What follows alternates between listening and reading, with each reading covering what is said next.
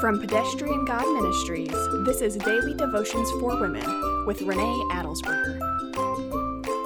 Did you see that beautiful muffin? I baked it. How about this kitchen floor? I don't think it could get any cleaner.